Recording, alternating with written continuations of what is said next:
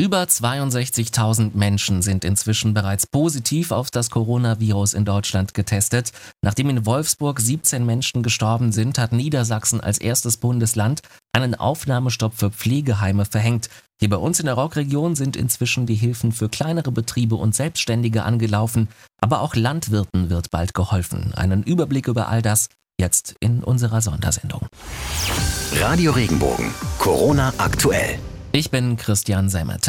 Die Fallzahlen steigen immer weiter, doch das Verständnis in der Bevölkerung, das hat noch immer nicht jeden erreicht. Die Sonne scheint, alles grünt und blüht, da zieht's die Menschen nach draußen. Gerade jetzt am Wochenende musste die Polizei im ganzen Land trotz Kontaktsperre Picknicks und Gartenpartys auflösen. Hunderte Menschen wurden angezeigt, ihnen drohen jetzt saftige Strafen. Baden-Württembergs Innenminister Thomas Strobel verwies auf den neu erlassenen Bußgeldkatalog. Regenbogen 2 Reporterin Barbara Schlegel zieht die Wochenendbilanz. Die Mannheimer Polizei registrierte allein am Samstag über 250 Verstöße. Lautsprecherdurchsagen waren auf dem Karlsruher Wochenmarkt nötig, damit die Menschen die Abstandsregeln beachten.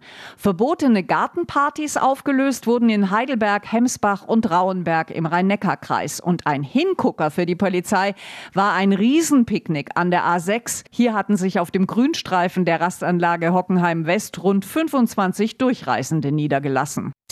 Zu Hause bleiben ist gerade wichtiger denn je, denn wenn wir den Experten glauben, dann steht uns der Höhepunkt der Corona-Pandemie in Deutschland erst noch bevor. Für Ärzte und andere Helfer gibt es aber nicht genug Schutzausrüstung, damit sie sich um die Erkrankten kümmern können, ohne sich selbst zu gefährden.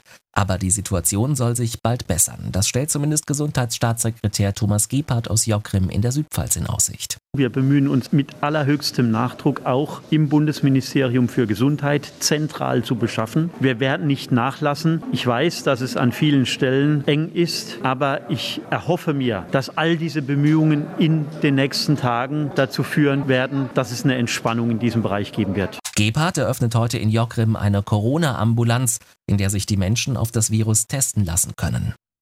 Die zweite Woche Kontaktsperre in der Corona-Krise. Die Hilfen für die Wirtschaft sind angelaufen. Ab der kommenden Woche soll es auch Soforthilfen für Landwirte geben. Sie konnten bislang nur für ihre gewerblichen Geschäftsbereiche finanzielle Hilfe beantragen, also zum Beispiel für ein Hofcafé oder für die Ferienwohnung auf dem Bauernhof. Jetzt soll auch die Arbeit auf den Feldern und in den Weinbergen abgedeckt werden.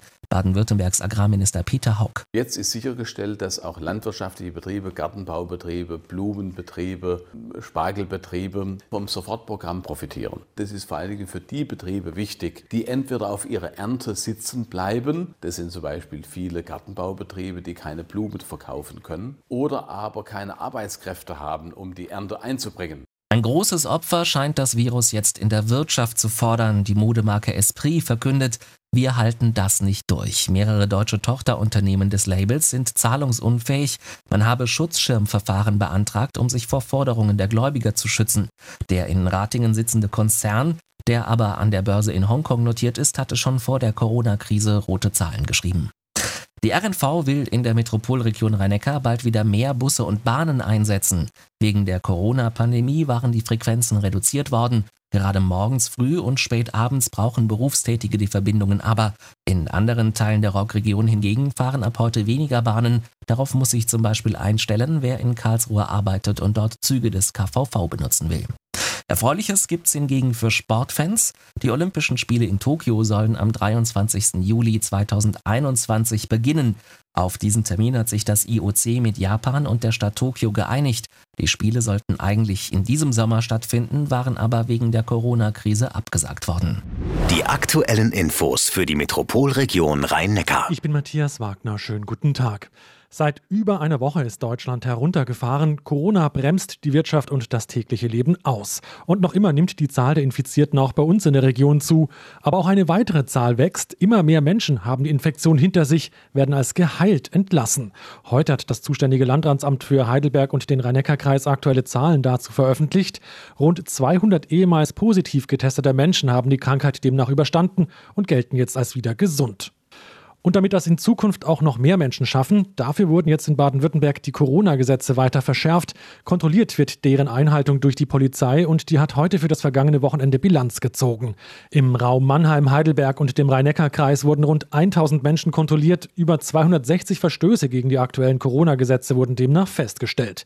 Rund 220 Strafzettel wurden verteilt. Gegen knapp 50 Personen läuft sogar ein Strafverfahren. Und sie halten uns in der Krise den Rücken frei. Ärzte, Polizisten, Feuerwehrleute, Sanitäter, Pfleger und viele, viele mehr. Und gerade sie müssen sich ständig vor einer möglichen Ansteckung schützen. Problem, Schutzmasken und Desinfektionsmittel sind nach wie vor knapp. Auch wenn regionale Brennereien jetzt einspringen und den dringend benötigten Industriealkohol herstellen. In Hockenheim hat die Stadt jetzt die Menschen aufgerufen, ebenfalls zu helfen. Benötigt werden unter anderem natürlich Masken und Desinfektionsmittel, aber auch Handschuhe und Papierhandtücher. Dafür wurde jetzt eine zentrale Anlaufstelle geschaffen. Wo Sie die finden, das lesen Sie bei uns auf regenbogen.de. Die aktuellen Infos für Baden und die Pfalz. Ich bin Sascha Braumann, guten Tag.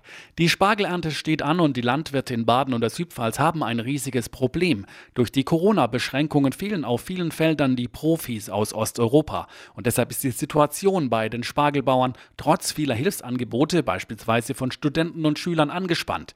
Langfristig wird es nicht gut gehen. Der Chef der Obst- und Gemüseabsatzgenossenschaft in Bruchsal, Hans Leha. Weil einfach jemand, der nicht das Spargelernten gewohnt ist, der nicht gewohnt ist, jeden Morgen um 5 Uhr bei Wind und Wetter auf dem Spargelfeld zu stehen in gebückter Haltung, der hat nach zwei, drei Tagen Probleme. Die Spargelbauern freuen sich aber riesig über die Hilfsbereitschaft. Viele wollen ihre freiwilligen Helfer vor allem in der Verpackung oder im Verkauf einsetzen. Aber den mühsamen, den schweren Arbeits-, äh, den Ernteprozess auf dem Feld draußen, da sehen wir also alle wenig Möglichkeiten, dass dafür wirklich ein Ersatz gefunden wird. Und es geht ja im Endeffekt mal zunächst um die Ernte. Und erst dann kann man ja verpacken und auch die Ware in Verkehr bringen. Aber wenn die Ernte nicht funktioniert, ist der Ausfall riesengroß. Viel Unterstützung bekommen die badischen und pfälzischen Landwirte aus der Politik. Der Vorsitzende der CDU-Fraktion im rheinland-pfälzischen Landtag, Christian Baldauf, schlägt eine temporäre Grenzöffnung für Erntehelfer vor. Und deshalb habe ich Horst Seehofer aufgefordert in einem Brief, dass er umgehend dafür Sorge trägt, dass eine Regel eingeführt wird, wonach Erntehelfer zu uns kommen können. Natürlich müssen die gesund sein, sie müssen auch entsprechend überprüft sein, aber dass man das einfach ausschließt, geht nicht. Weitere Auswirkungen der Corona-Krise lesen Sie auf regenbogen.de. Die aktuellen Infos für Südbaden. Ich bin Michaela Gröning. Guten Tag. In Baden-Württemberg sind heute rund 100 zentrale Corona-Ambulanzen und Schwerpunktpraxen für Patienten mit Atemwegserkrankungen in Betrieb gegangen. 23 davon sind in Südbaden, darunter die Corona-Ambulanzen in Titisee-Neustadt, Bad Krotzingen und Emmendingen.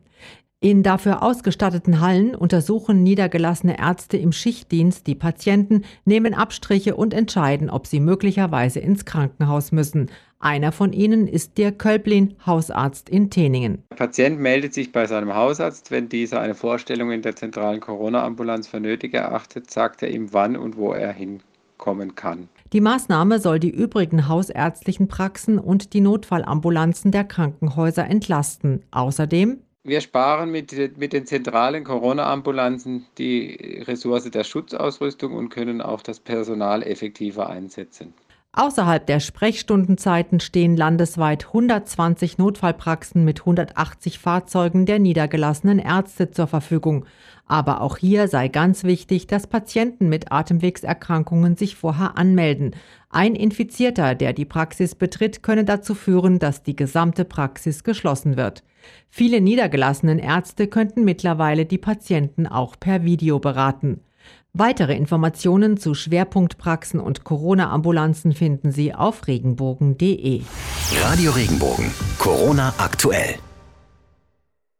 Wenn dir der Podcast gefallen hat, bewerte ihn bitte auf iTunes und schreib vielleicht einen Kommentar. Das hilft uns sichtbarer zu sein und den Podcast bekannter zu machen. Dankeschön.